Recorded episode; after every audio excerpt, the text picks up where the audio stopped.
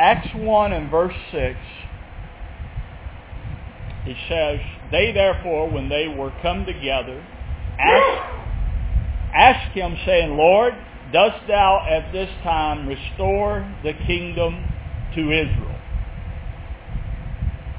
And he said unto them, It is not for you to know times or seasons which the Father has set within his own authority or power, according to the translation.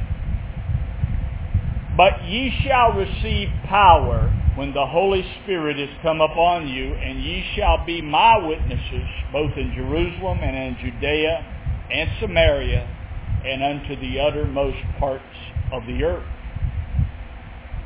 Now, in multiple times, the disciples was looking for the restoration of Israel, and, there, and there's too much to cover all this morning, so it's not even the direction I'm going to go, but it just kept just come at me, so I wanted to read this to you. The disciples, and not just the disciples, the Pharisees, the whole uh, Ju- uh, Jerusalem population at the time of Jesus was looking for the restoration of Israel because they were doing that out of Daniel the prophet, out of Isaiah, out of Jeremiah, out of Ezekiel, out of the prophets. They knew that they were in the season when Messiah was supposed to come. And, and at some point, it may be in these uh, series of messages, we'll go further into this. But they're looking for the restoration of Israel, and, and they're asking him in multiple places, and he says there uh, to them, it's not for you know, to know the time or seasons which the Father has set within his own authority. Now notice this very next verse. But, and every time there's a but in the Bible, it has a very, very significant meaning. But you shall receive power. And, and, and what I see here, what I believe this is saying, you're going to restore it, disciples, apostles. And it's not going to be a restoration of Israel like the natural man thinks.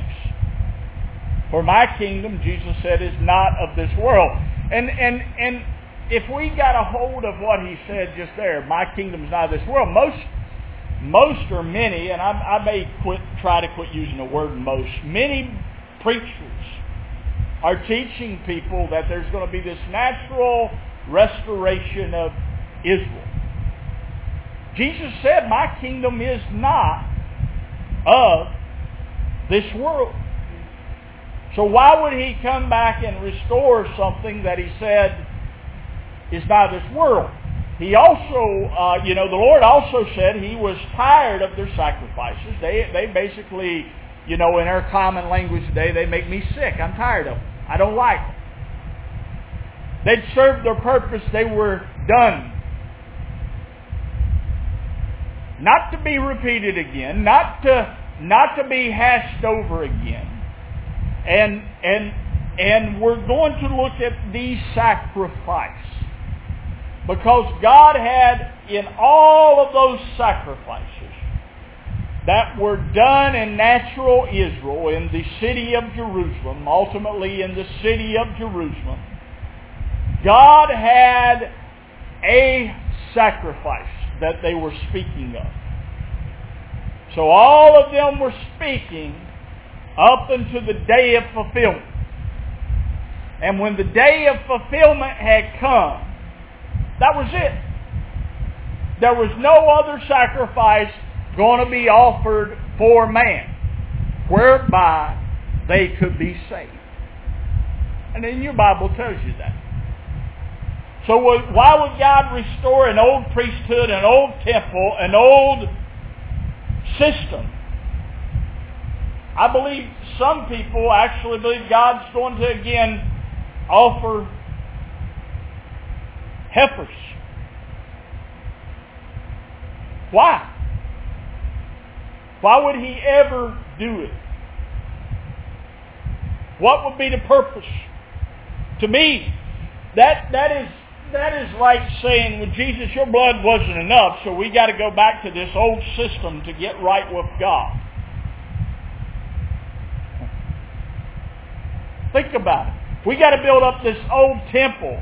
So God, you, you know, and I'm, I'm down this line, so God bless you.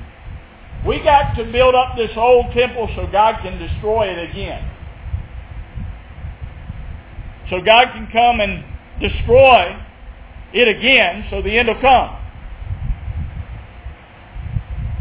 He already destroyed it. It already took place. The Roman army already marched in there and overthrew it. Not a stone. Jesus said, not one stone shall be left upon another. It shall all be cast down. And, and it literally happened, but it's got to be cast down out of our hearts. See, see the knowledge of the Lord, for you to walk in faith, in security, in rest, in peace. Why you, you, you know, sometimes people will say, why do you need to know all this? I'll tell you why. So you'll walk in rest, peace, security, that's why. Because you, because you're being clothed on with Him. See? See, He is His Word. His Word speaks of Him. And, and what His Word declares will be made real inside of you.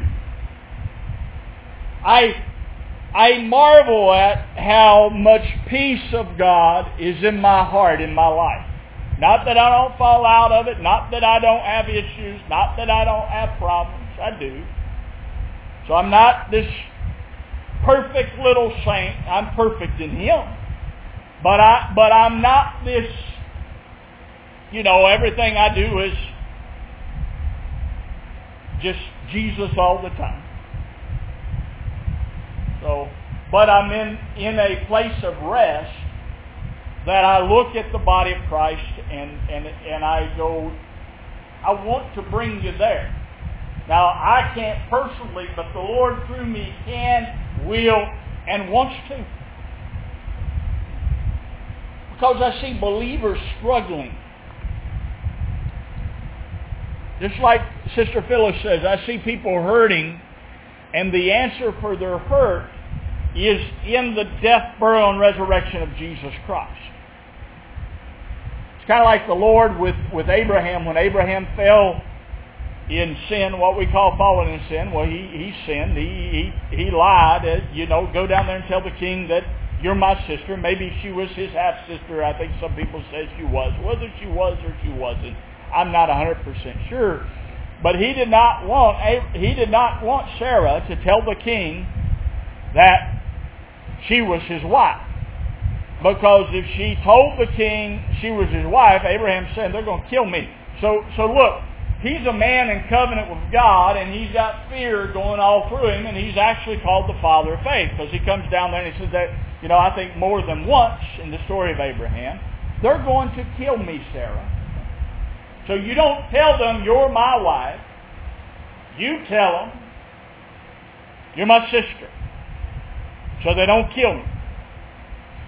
You know, he didn't walk down there and say, God's with me, bless God. God spoke to me, God's appeared to me, and you go read the story of Abraham, God spoke to him, God had appeared to him. And he goes into that situation, yeah, made promises to him. Yeah. Or God would have to raise him from the dead to keep his promise. They killed him. Like Bob was saying. So so Bob said they couldn't they killed him, God wouldn't keep his promises, but God raised him from the dead, keep him. But we're, we're down a rabbit trail for a moment.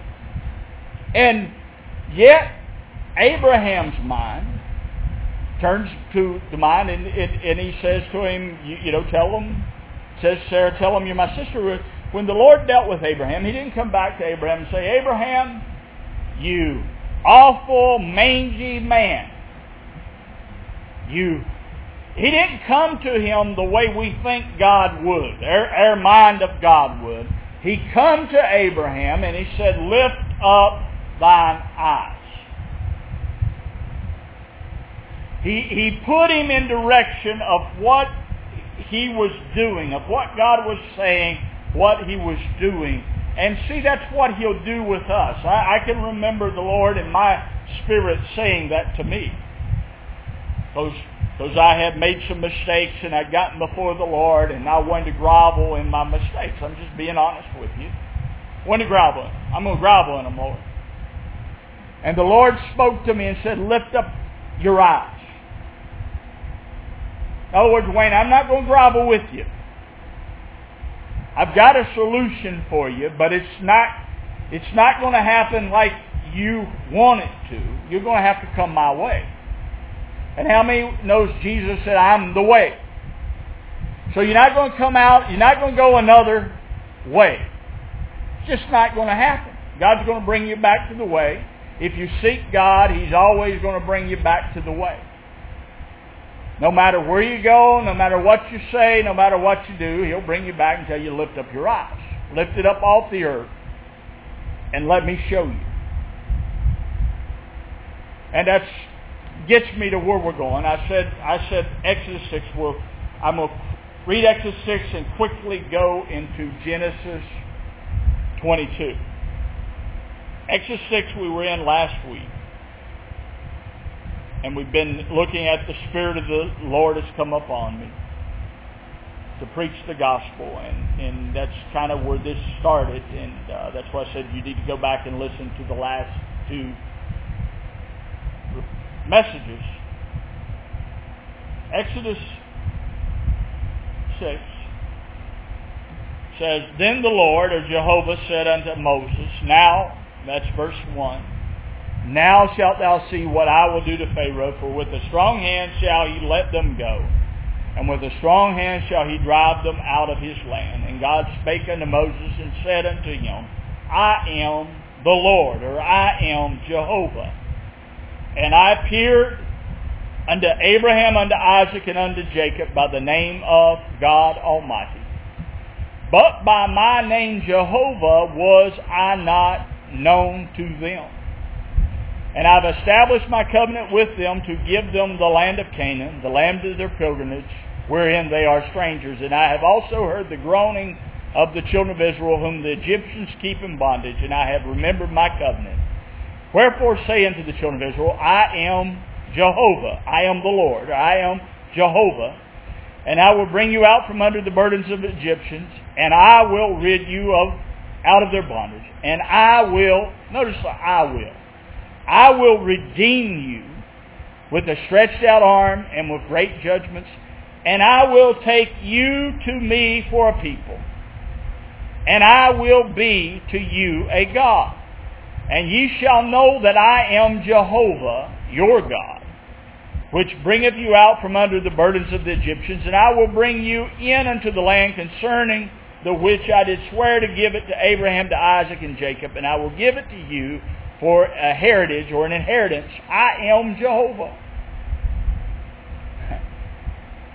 Now, in, in light of salvation, we get saved, we believe on Jesus, and we go tell people Jesus saved me from my sins.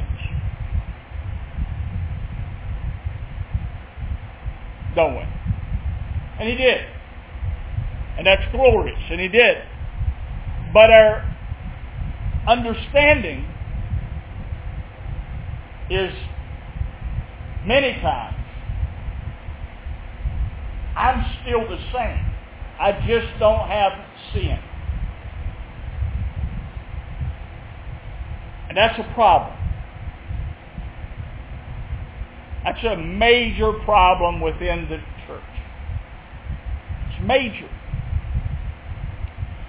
See, God, when He redeemed Israel, He just didn't take them out of Egypt and say, now you're free from Egypt. Go do what you want. Be good little boys and everything, and girls, and everything's going to be fine. Do the best you can. And someday make heaven your home. He didn't say that. He said, I have come down to bring you out to So I've come for purpose. I'm going to rid you of the Egyptians. I'm going to redeem you. And I'm going to bring you out of bondage and into the land of promise. So I'm going to bring you in. So do we see salvation as a coming out and a going in? We'll probably never enjoy all that God has for us because we just see it as a coming out.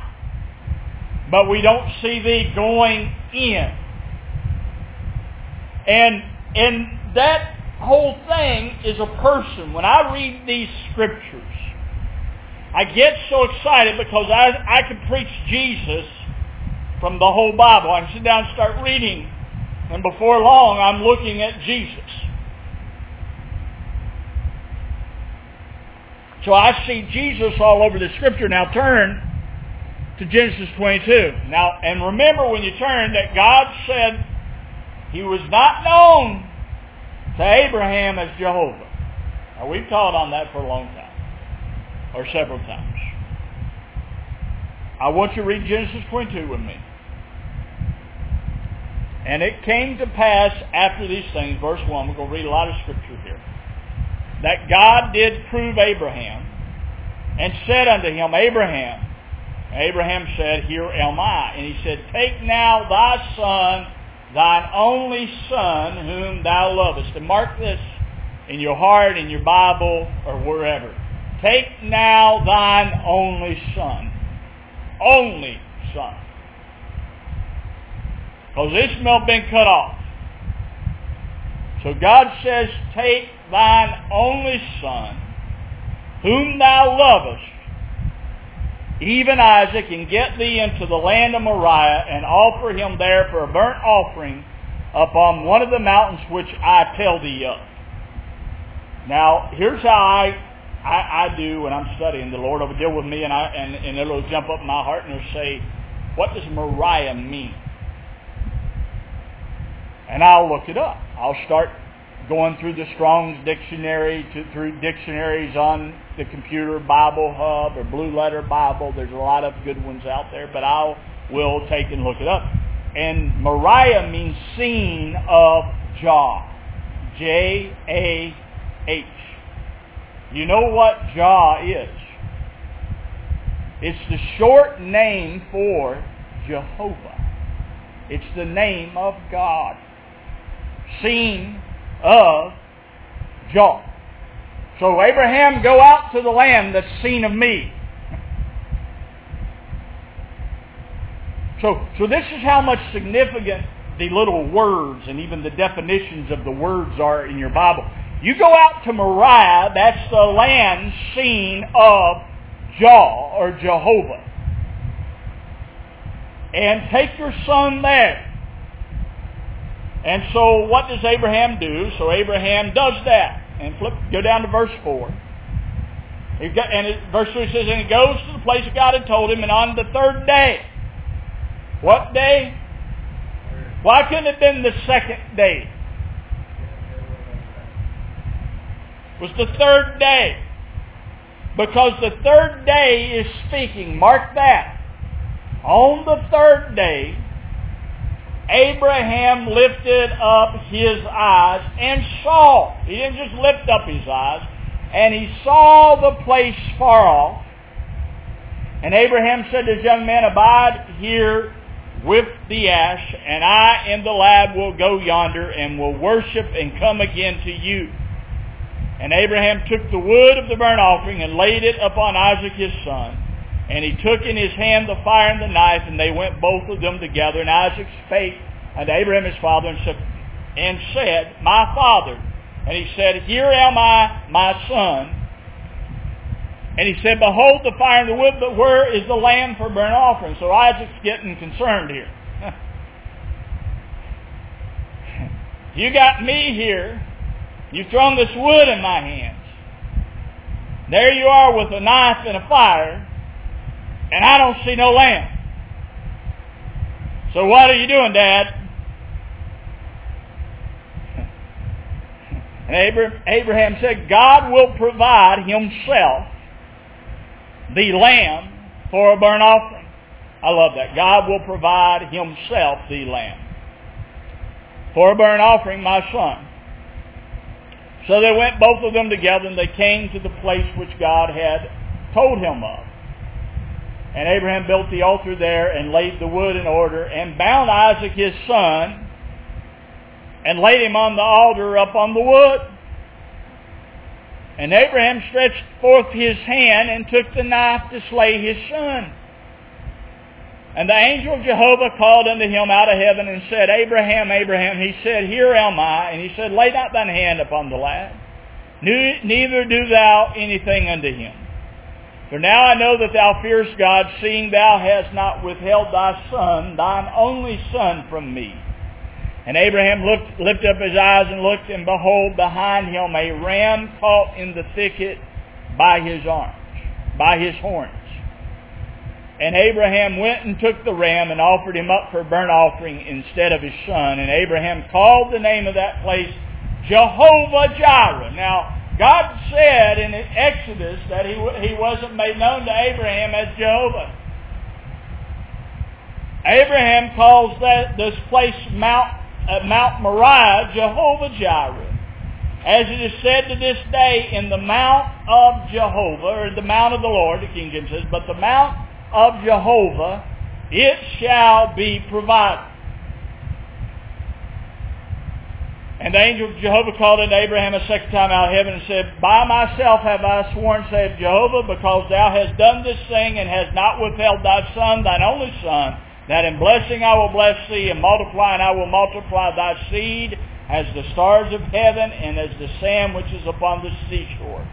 And thy seed shall possess the gate of his enemies, and in thy seed shall all nations of the earth be blessed because thou hast obeyed my voice. So what if Abraham didn't obey his voice? Anyway, just a thought. So we come here and Abraham had just taken Isaac in this picture. Jehovah Jireh, God shall provide. So the provision of the Lord. We talked a lot about the provision of the Lord, don't we? And we've actually, as soon as we get saved, we typically start seeking God's provision for ourselves. Right? Some need we have personal. Because we haven't read the Bible too good when we get saved, have we, Waverly? No. We may have glanced at it, read a few verses, passages. But to us it's like this big, hard book to understand.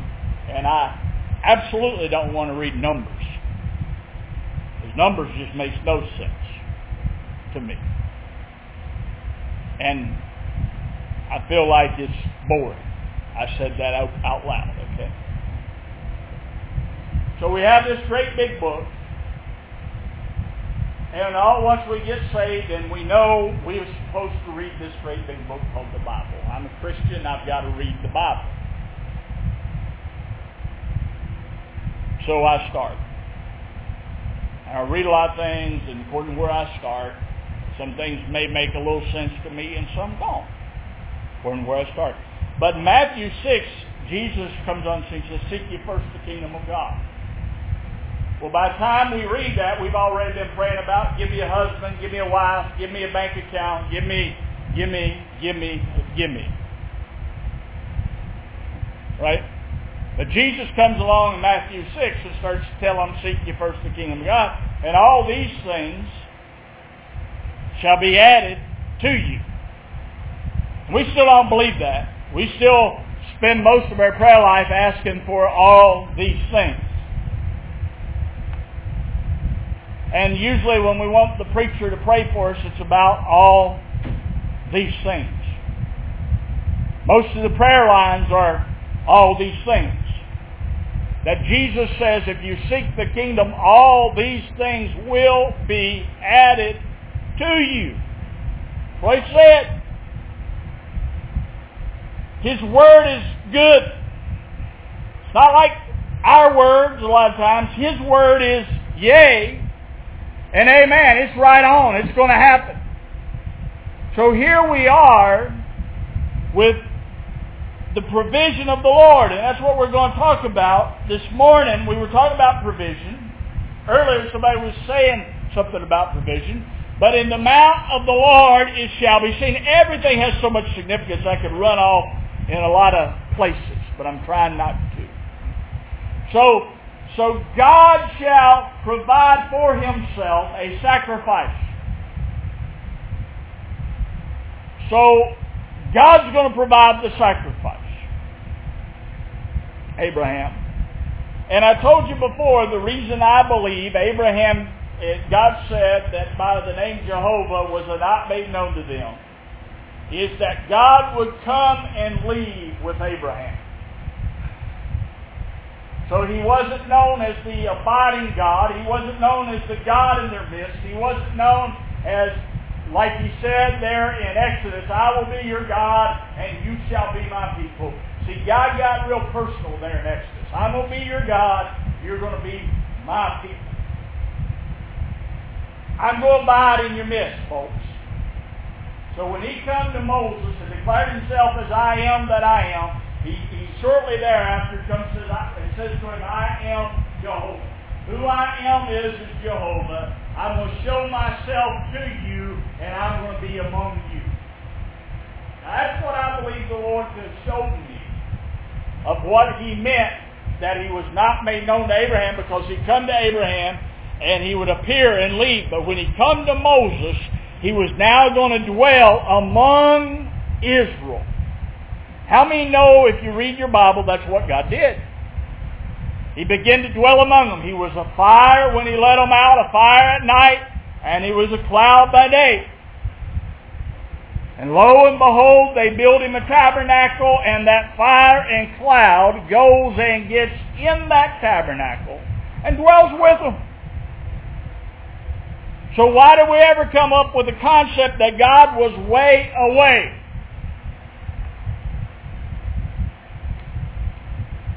Because even your Bible will teach you, your Bible, notice I said that even your Bible will teach you that even with Israel, he was a very present help in the time of trouble. very present.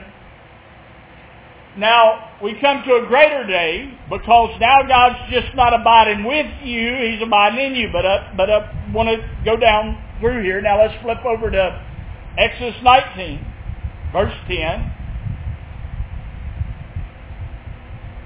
And then we're going to flip backwards in Exodus. So we're going to be in Exodus for a little bit, and I'm going to try to watch my time. Exodus 19, verse 10, And Jehovah said unto Moses, Go unto the people and sanctify them today and tomorrow, and let them wash their garments, and be ready against the third day. Here's that big third day. Again, for the third day Jehovah will come down in the sight of all the people upon Mount Sinai. That's Exodus 19.10. So when God was dealing with Israel to come out of Egypt, he kept telling, you, you know, he told, told them to tell Pharaoh that they were going to go out and go on a three-day journey to worship the Lord. Three days. So you, you, you get into Exodus and three days is going to come and come and come. Three days, three days. Now they went out a whole lot longer than three days, but it's still a three-day journey. May have taken them 40 years, but they were on a three-day journey. See, that's, that's what Christians don't understand. You're on a three-day journey. It may take you 200 years, but God's going to take you on a three-day journey.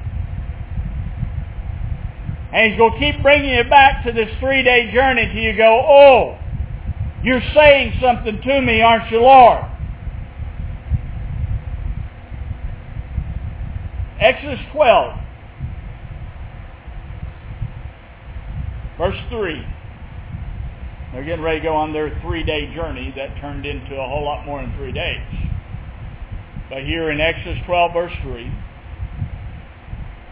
he says to them, Speak ye unto all the congregation of Israel, saying, In the tenth day of this month they shall take to them every man a lamb according to the father's house, a lamb for a household.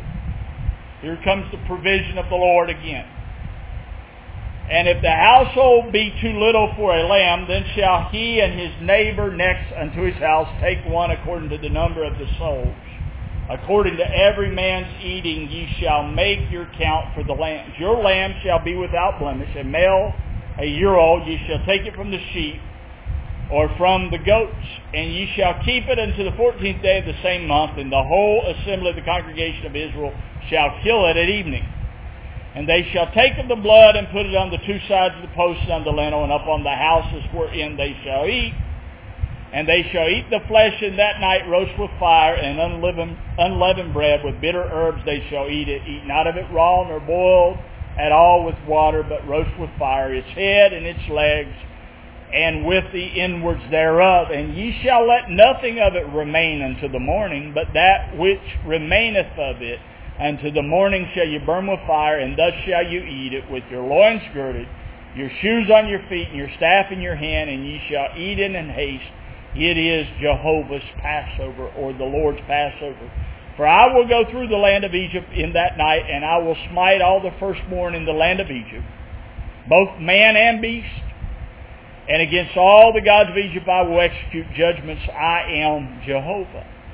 And the blood shall be to you for a token upon the houses where you are. And when I see the blood, I will pass over you. That's the Passover. I will pass over you. And there shall no plague be upon you to destroy you when I smite the land of Egypt. And this day shall be unto you for a memorial, and ye shall keep it a feast to Jehovah Throughout your generations you shall keep it a feast in an ordinance forever. All right. So God gives the ordinance of Passover. So, so you know, God has told Moses he's going to take Israel out of Egypt. How many believe that? Raise your hand. So few believe that. We all believe that. So God has told Moses he's going to take Israel out of Egypt. Now, he didn't just take them out any old way. Did he? He, he said, I'm going to come down and take you out, take you unto myself. But he didn't just do it any old way. It was a specific way. You're going to get a lamb, a male lamb. What did, what did Abraham offer to the Lord? What is a ram? It's a male lamb. You're going to get a male lamb, and you're going to offer him to me, and you're going to take his blood, and you're going to put up on your dwelling. So you're going to take the blood of that lamb, and you're going to put it up on your dwelling place. Point at yourself, your dwelling place. You're going to put the blood right here up on, you know, there it was up on their house. You're not going to just stop there. You're not just going to put the blood out, of it, but you're going to enter into it. Because they had to be outside the house to put the blood up on the door, right? You, you follow me so far? So they had to enter into their house with the blood on it. So they didn't escape the death. They had to enter into the death of the Lamb. And this is the whole ground of salvation. Is we have to enter into the death of the Lamb. And they didn't, just didn't enter into the death of the Lamb, then they get told, eat it. Don't let none of it remain. Eat it all. Eat the whole lamb.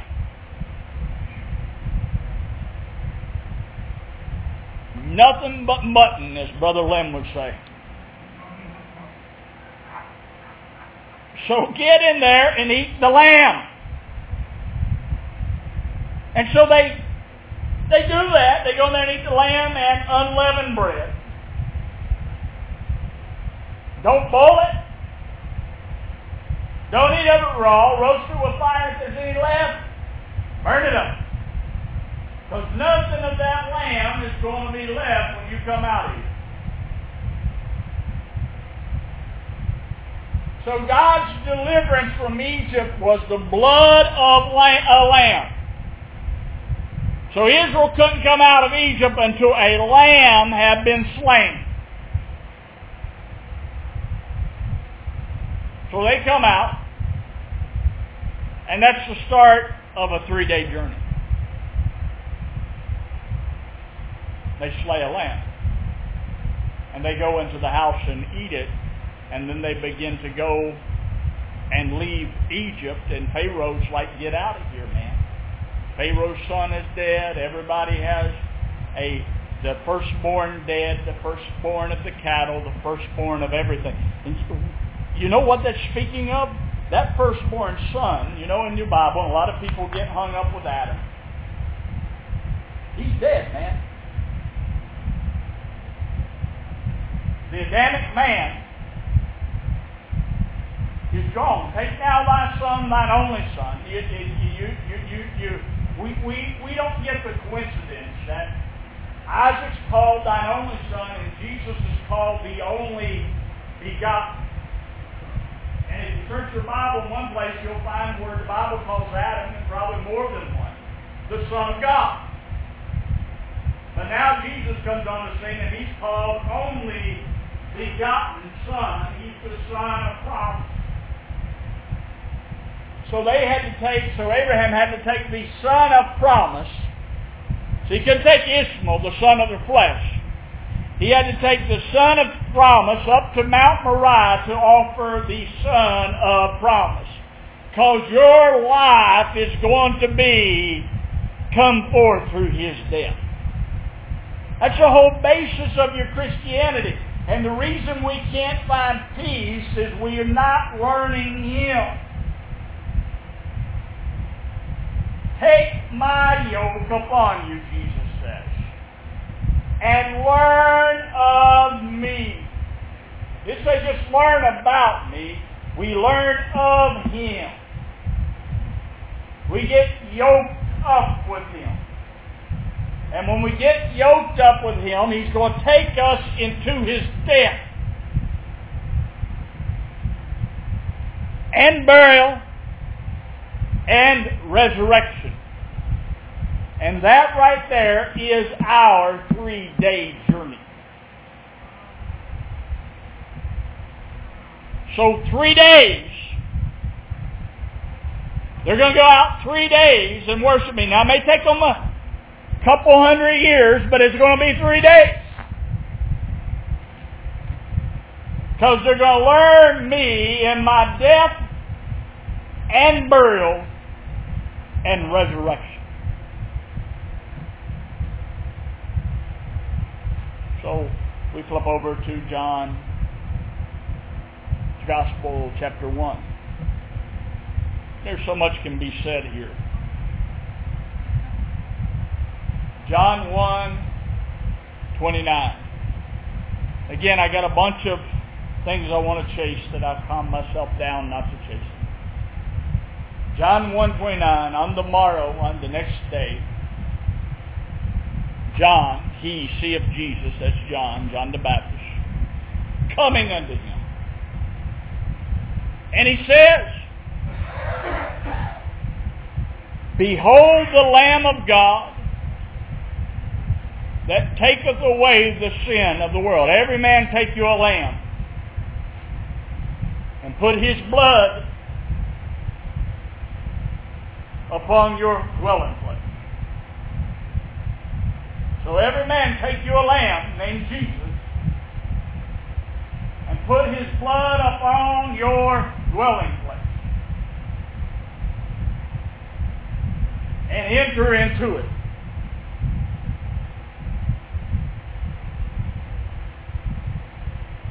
Enter into it as you're going on a three-day journey. Because you're going to come in here and eat his death. You're going to come into this journey and eat his flesh and drink his blood.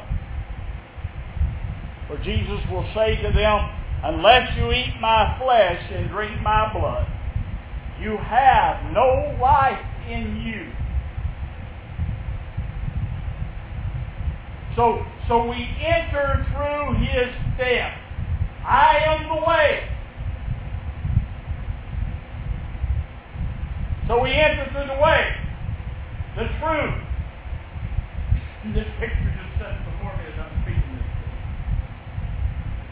You have this big tabernacle. I didn't study this out, so if I butcher part of it, forgive me. Pray for me. Okay. So you have this tabernacle that, that's instructed. Moses, go build it. Come up here into the mountain. And, and I'm going to show you the vision. You're going to build towards the pattern that I show you. So he goes up. So they come up and Moses comes down and he's got the law and he's got the Ten Commandments. He's got, you know, all the things of the children of Israel, that covenant. And he's received a pattern of a tabernacle. And he's fenced that tabernacle off from the world. That place is holy ground, honey. So it's fenced off from the world. And they come up to the door of it, and the first thing they do when they enter the gate, I will enter his gates with thanksgiving in my heart. See, that, that, that has a whole lot more significance than you might think it does. I will enter his gate and his courts. So guess what that's called out there? It's called the court with praise. So I enter the court. I come into the way, honey. And in the way, what's set before me is a brazen altar. And on that altar, the altar is the sacrifice. So I come to that altar into the way. And then I come up to the brazen sea.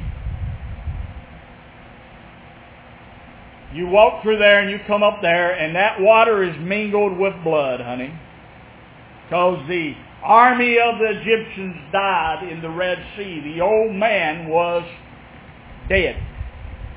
So when you go into natural water baptism, that's what that signifies. You died with him. The death is exacted. In no other name shall man be saved. So I come through him, through Jesus, the way. Then I got to get to the truth. So where's the truth at? Well, they come up to Mount Sinai, and the cloud covers the mountain. And God gives them the Word. He gives them the truth. The type of shadow. And the truth burns you, puts you away. Glory to God. So you walk inside of that tabernacle.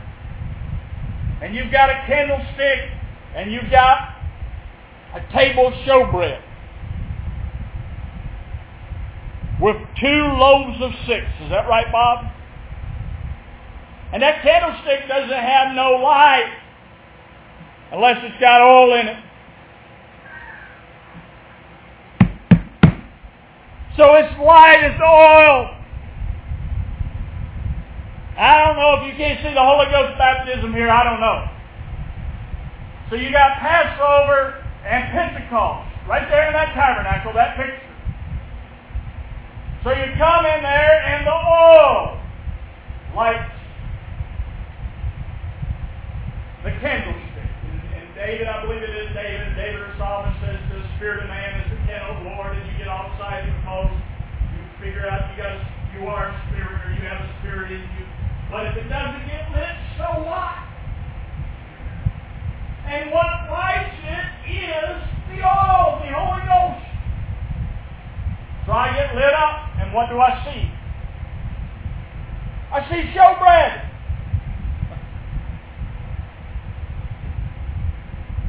I see unleavened bread. Two loaves of six. I the work of the cross. Jesus, the bread of life. I, Jesus said, I'm the bread of life. That's not the bread of life that Moses gave in the wilderness. That's speaking of me, honey. In fact, the whole thing's speaking of me. So I'm the bread of life, so you come in there and you eat of him. Why is there two loaves? Because you and him. Because you identify with him. When he died, guess who else died? I died. When he was buried, I was buried. When he was raised, I was raised. Why do you think it might be six? What was the number of man? What day was man made? Sixth day. So you come in there and you eat the bread on the table and you're eating of his death, burial, and resurrection. Just like Paul says, you eat the bread until he comes. Of course, we, we, we think of that in the natural, but you got to remember there's one more compartment back there. And it's called the what? The holiest of all. And the high priest has to enter there one time a year without blood. And that's the veil that was rent when Jesus died at the cross, saying there's no separation anymore from the most holy place. You can come right on in. It's the third day.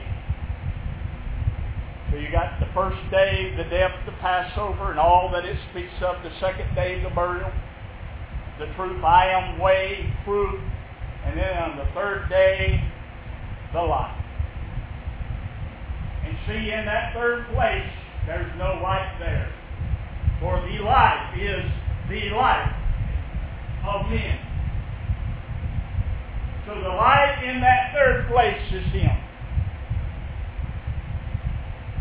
Not the light of the sun, moon, or stars, but now He says, I am the light of the world.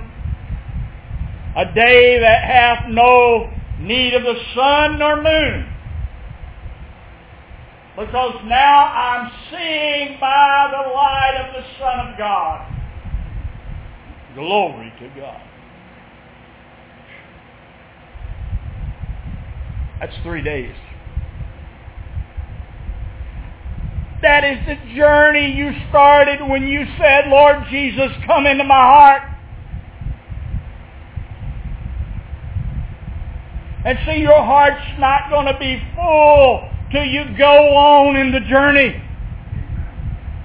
If you stop right there, you're missing out the goodness of God. And so many Christians stop at Passover. They believe he's their Passover. They believe Jesus died for their sins. But you got to go on into the house and eat the bread. And come into the miraculous, the power of the Holy Ghost.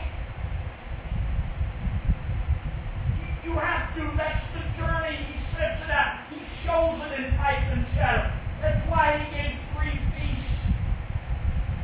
He didn't say just come before the Lord one time, that's it. He said come before the Lord three times in a year. And there were three feasts, and they were Passover, Pentecost, and Tabernacles. And on the third day I will come down in the sight of them. On the third day Abraham lifted up his eyes and he saw. But he was seeing from another vision. He was now seeing by the Lord. He was seeing the mount of the Lord. Glory to God. He was seeing Mount Moriah. Do you know what Mount Moriah is? That it is actually Mount Zion where David would come and build the tabernacle of David, where Solomon would build the temple of Solomon, that Mount Moriah was going to be Mount Zion. That's the place the Lord saw. And when you lift your eyes up out of the dirt, out of Adam, and you take on that heavenly vision, you're going to see what the Lamb has done.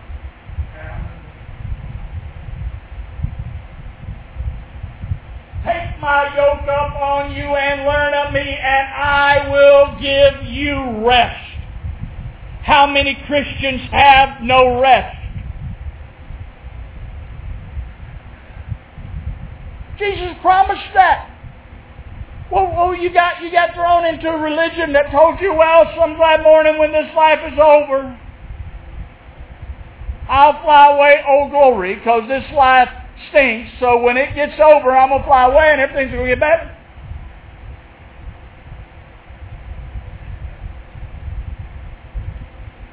So just hold on till Jesus comes.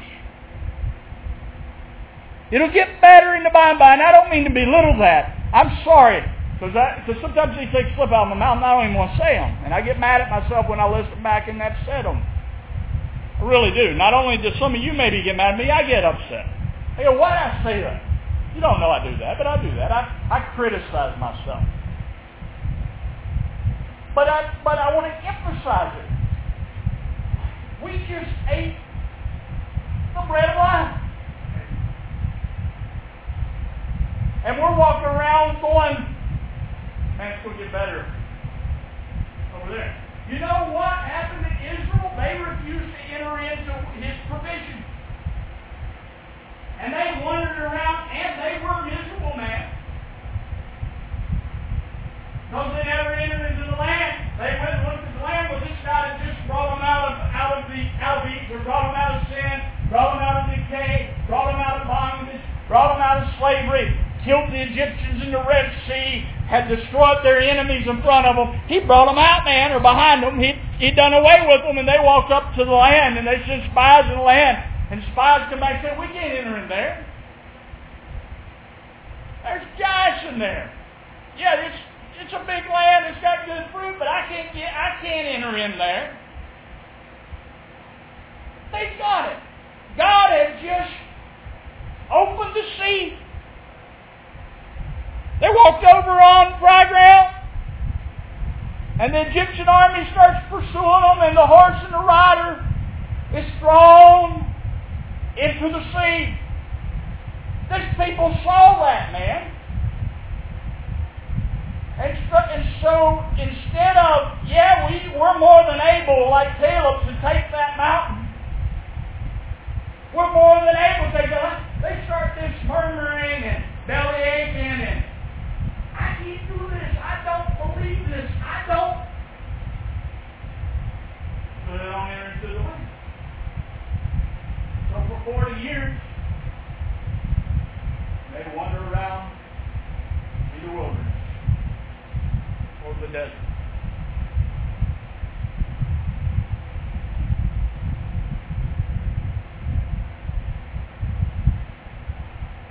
Because they didn't have faith. They didn't believe God. I think of that sometimes, uh, you, you know, and not to not to be uh, again, forgive me if I say something wrong, but I think of that sometimes when with believers that hear this message of Christ in you, and they say, "But Brother Wayne, it, it's it's got to get better than this," and I'm like, want to say, "Really, better than God in you?" What are you really saying? Do you, do you hear yourself?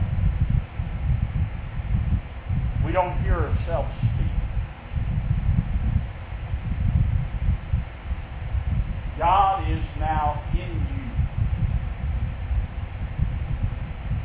So we are brought into the promised land.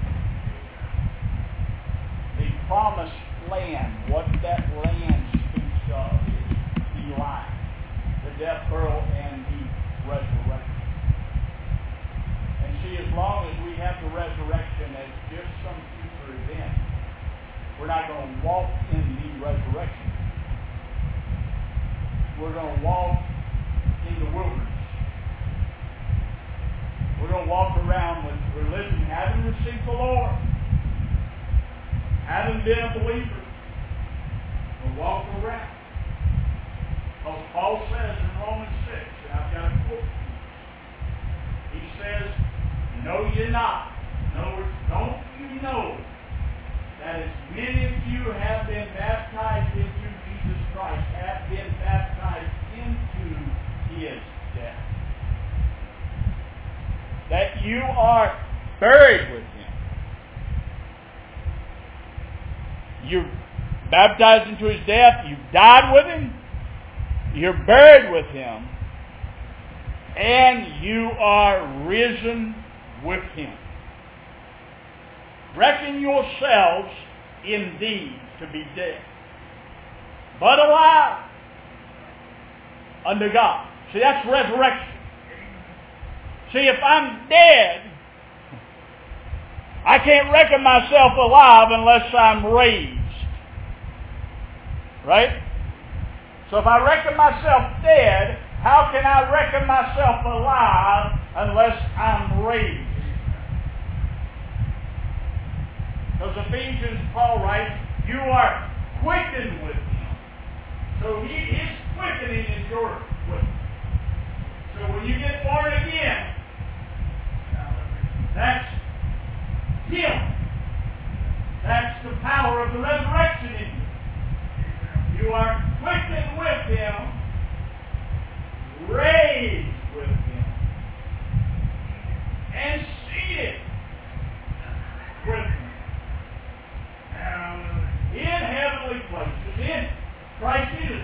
Don't, you think that's, that's a mistake that there was a seat in the third part of the tabernacle and temple? You are seated with Him, quickened with Him, raised with Him, seated with Him in heavenly places. You think it's a mistake that going and if you go study the temple out, that in the embroidery you'll find angelic beings in Solomon's temple going into the Holy of Holies? Because it's speaking of going into heaven, into the very throne of God. And that's what seated speaks of. Coming to His dominion. Coming to His divine presence. So you are raised out from the dead. You're no longer in the dead. That's why he said, Take thou thy son, thine only son, and offer him because your resurrection, your life is now dependent upon His Son, His only Son, that was offered for you. That's dependent upon your life. So your life is no longer dependent upon you. It's dependent upon Him that has been offered for you. That is salvation. Three days. So I enter into that. I eat the Passover and I come in that house. I come through that blood. And in that blood it cleanses me. Why? Because I die. It's cleansing me. It's ever cleansing me because I died with Him. It till, till there's nothing remaining. That's why they had to burn up the lamb so nothing's going to remain of the old.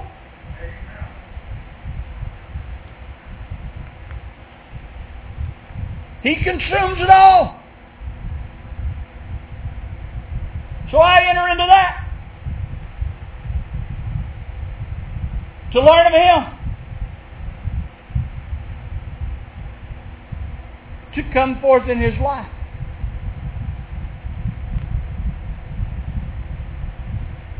To come forth in His life. And that's salvation. That's a three-day journey. I don't know how long we're, we're going to stay here, but probably for a while. Because it's necessary. You know, you all heard this, some of this anyway. But I don't want to leave this that we just hear it, hear it. I want you to know it. God wants you to know it. He, you know, he says that day you will know I am in the Father well, that knowing is more than than you know just my mind. I, I yeah, I, I agree, Jesus. You're in the Father. You are in me, and I am in you. You're going to know that I'm in you. You and me. You're going to know as it is in me. I'm going to be manifest from you because you're going to know as it is in me. And how are you going to know it's through a three-day journey? You're going to come through this three-day journey And you're going to come through His only Son. Because you can't get through this journey through Adam. So the first man had to be cut off because because eye hadn't seen, ear hadn't heard, never entered into the heart of man the things that God had done for him. So the first man had to go because he couldn't get here. So you had to come through his only begotten Son.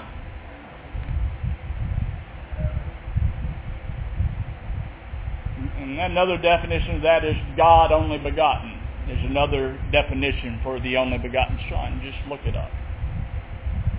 He shall provide himself a sacrifice. I am the way, the truth, and life. No man cometh to the Father but by me. At that day you'll know I'm in the Father. You come to the Father. You don't know I'm in the Father, you're in me, and I am in you. Then going to know all the Father has is mine, and all mine is thine. You're talking about glory land. You're in the Father. We over in glory land. That's over in glory land. That's out of Adam and into Christ. That's glory land. I guess next time I ever hear somebody say over in glory land, I'll say, yeah, that's right. And that's right where I am right now. I'm over in glory land. God bless you. I'm over in glory land. He is glorified in me.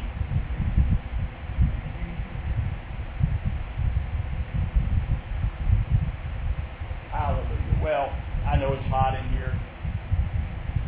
I could preach for another hour, but I won't.